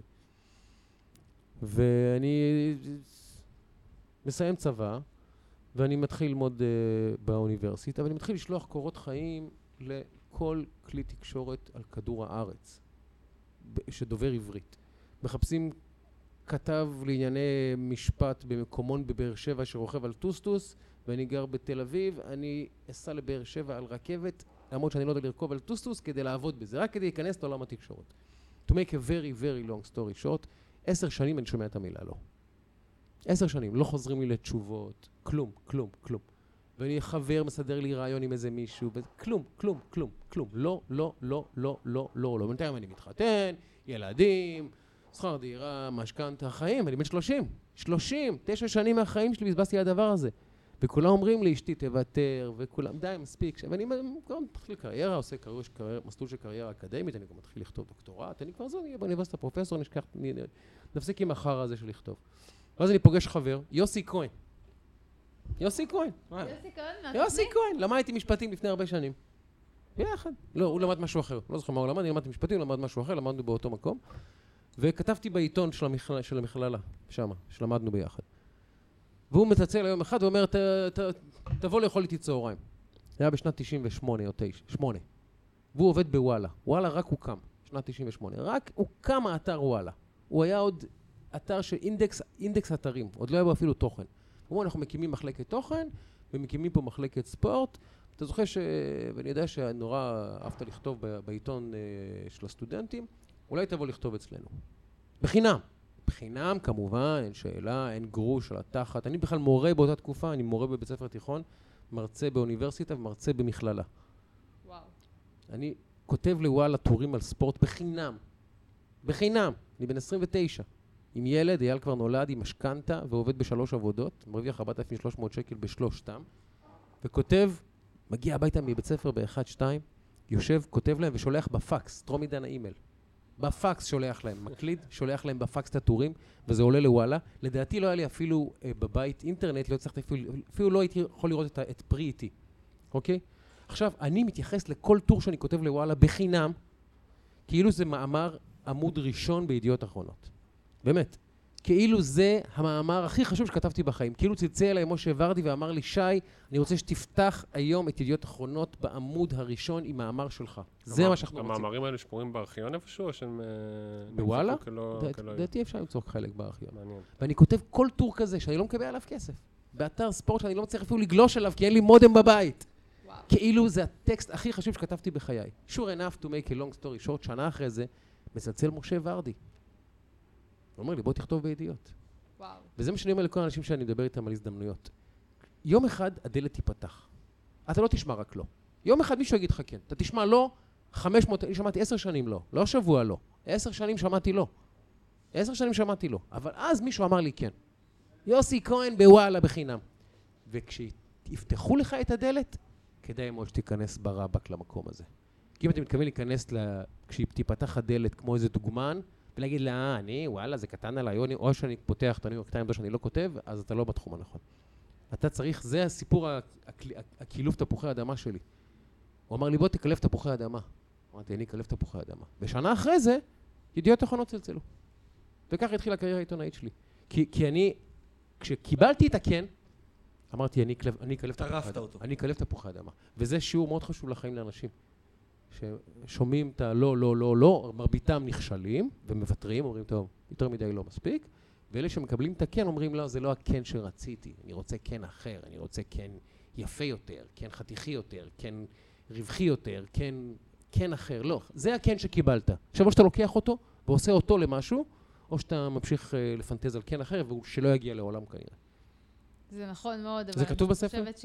לא, זה, אפשר זה להוסיף את זה דווקא כנספח? לא, לא כתוב בספר. להוסיף את זה כנספח? עדכון 2018. חושבת שאפשר אה, להוסיף את נכון. זה לחלוטין. נכון. ואני חושבת שבסופו של דבר... נכון, מאוד, מעורר השראה. נכון? יפה, אהבתי את יוסי כהן בתפקיד אה, ז'ואל יוסי כהן רובישון. בתפקיד ג'ון רובישון.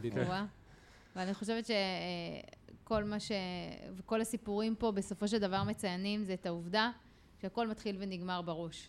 זאת אומרת, רוב האנשים בתחילת הדרך יגידו להם פעם אחת לא, ופה זה ייגמר, והם מבחינתם כישלון, והם הולכים לאופציה ב', ג', ד', ה', ו', או לא יודעת, ממשיכים בחיים שלהם. והסיבה העיקרית לזה זה כי פשוט המטרה שלהם, או הסדר עדיפויות שלהם, אומר שזה לא כזה חשוב להם.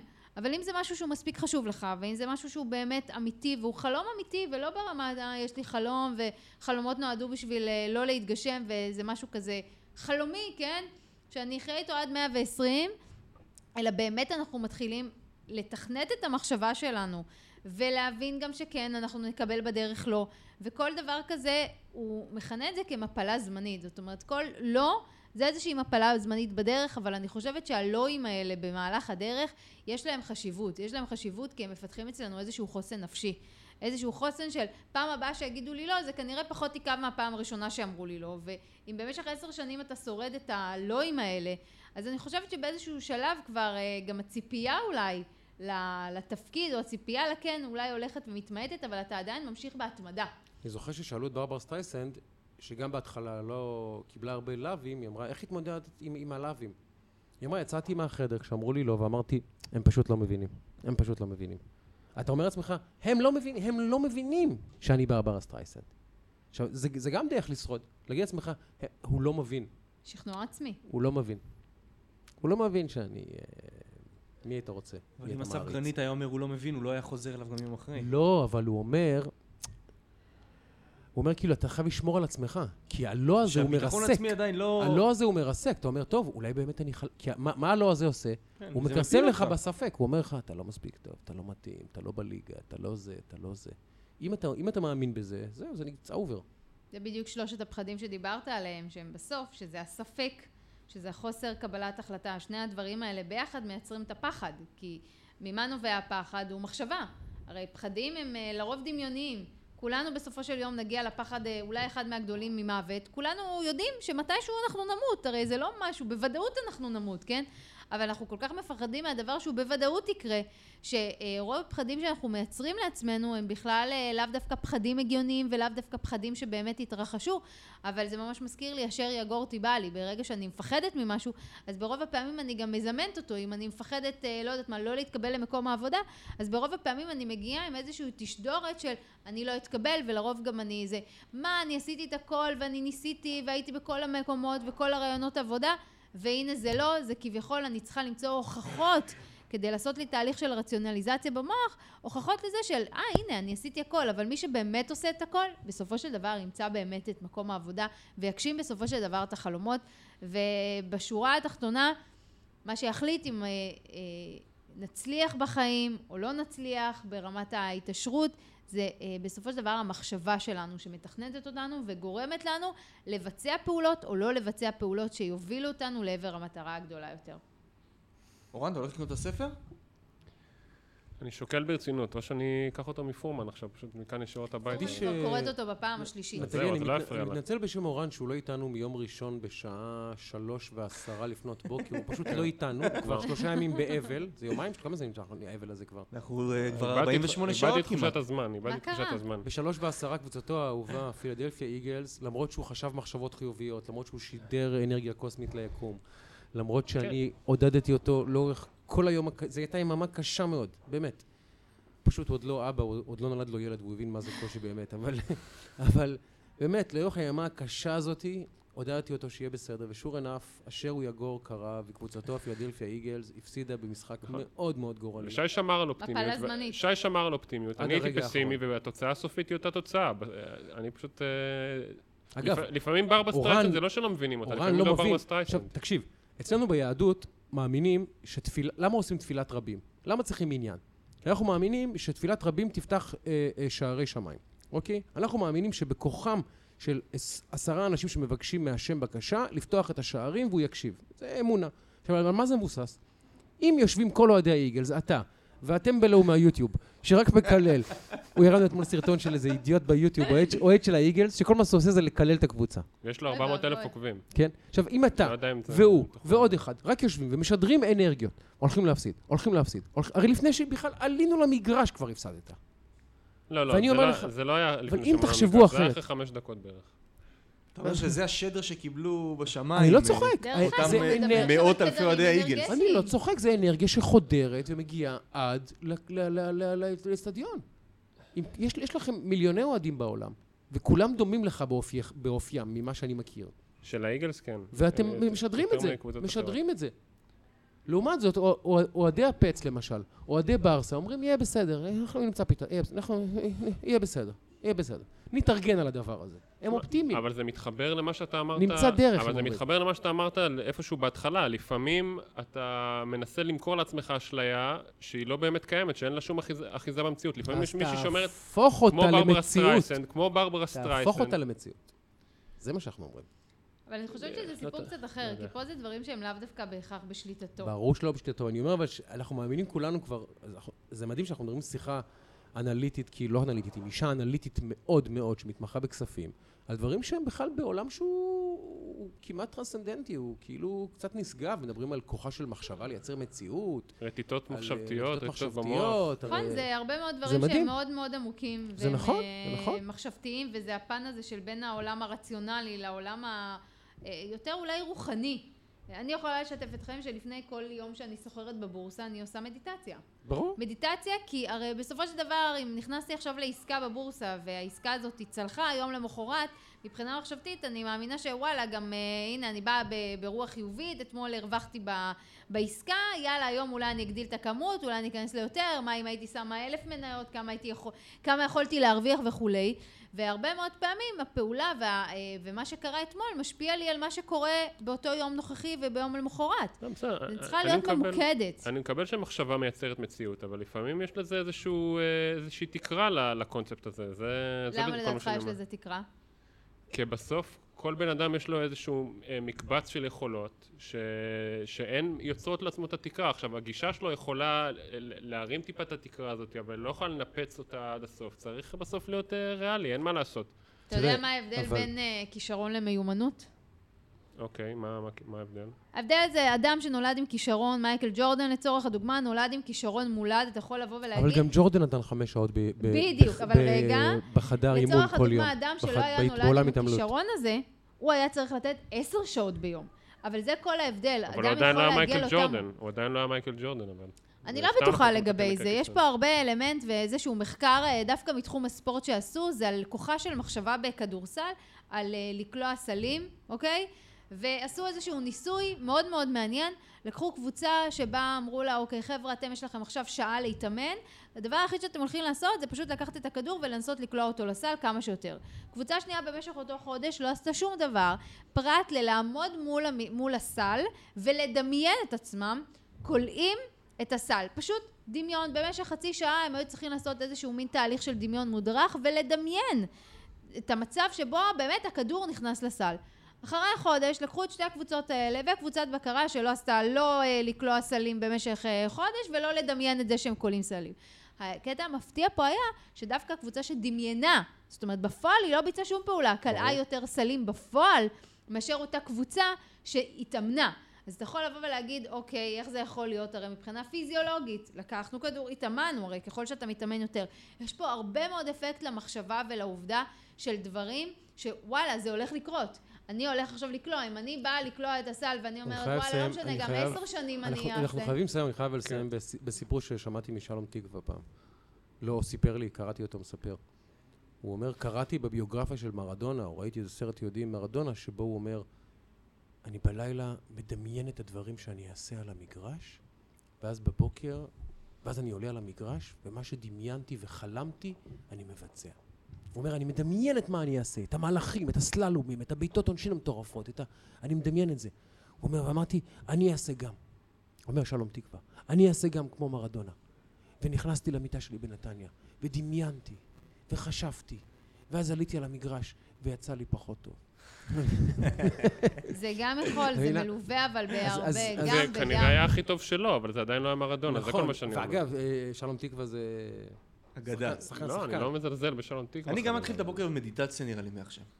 אני חושבת שזה דבר מדהים. מדיטציה כאילו, ודמיון מודרך, הזה. זה דברים מדהימים. אבל צריך לשים את הרגליים כזה בישיבה מזרחית אני שוב חושבת לא מספיק שמדיטציה זה כל מיני כאלה, כמו יוגה או כל מיני דברים, אבל כן. זה ממש לא, אתה יכול לעשות מדיטציה ברמת שתי דקות במהלך היום, בעצירה מוחלטת ונשימות, או פשוט לבוא ולדמיין, או במקום לדבר אתה תצהיר ממש לנסות לחוות איזושהי תחושה או איזושהי הרגשה שכמו שאמרת שהתעוררת מהחלום, באמת לנסות ולהחזיר את עצמך כל פעם לאותה תחושה, זה לא פשוט, אבל עצם העובדה אם אה, באמת אתה תצליח להתמיד בזה, אני מאמינה שבסוף אתה עוד תהיה אגב, מאמן... כשאתה, אה, כשאתה מסתכל גם לאורך ההיסטוריה וגם במעגלים שאתה פוגש, מי האנשים שהם מצליחים סביבך, הם לא בהכרח הכי חכמים, הכי מוכשרים, הכי מבריקים.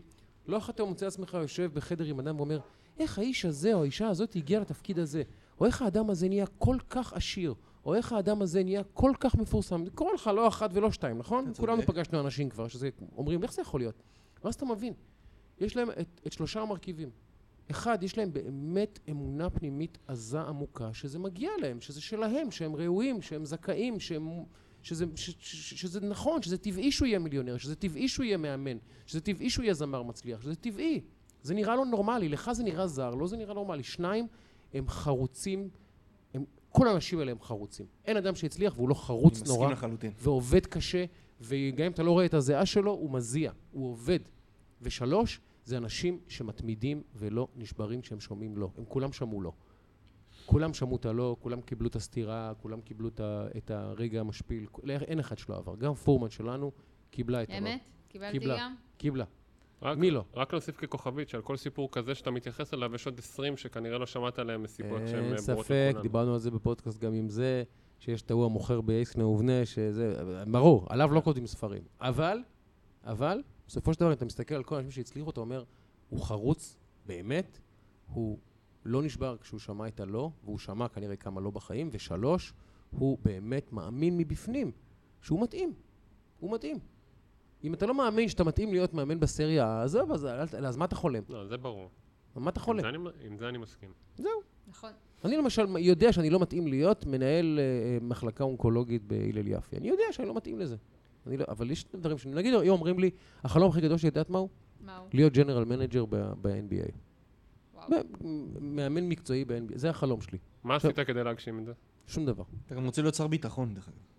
לא, לא רואה, יש לך ראייה אסטרטגית צבאית מעניינת. אבל לא.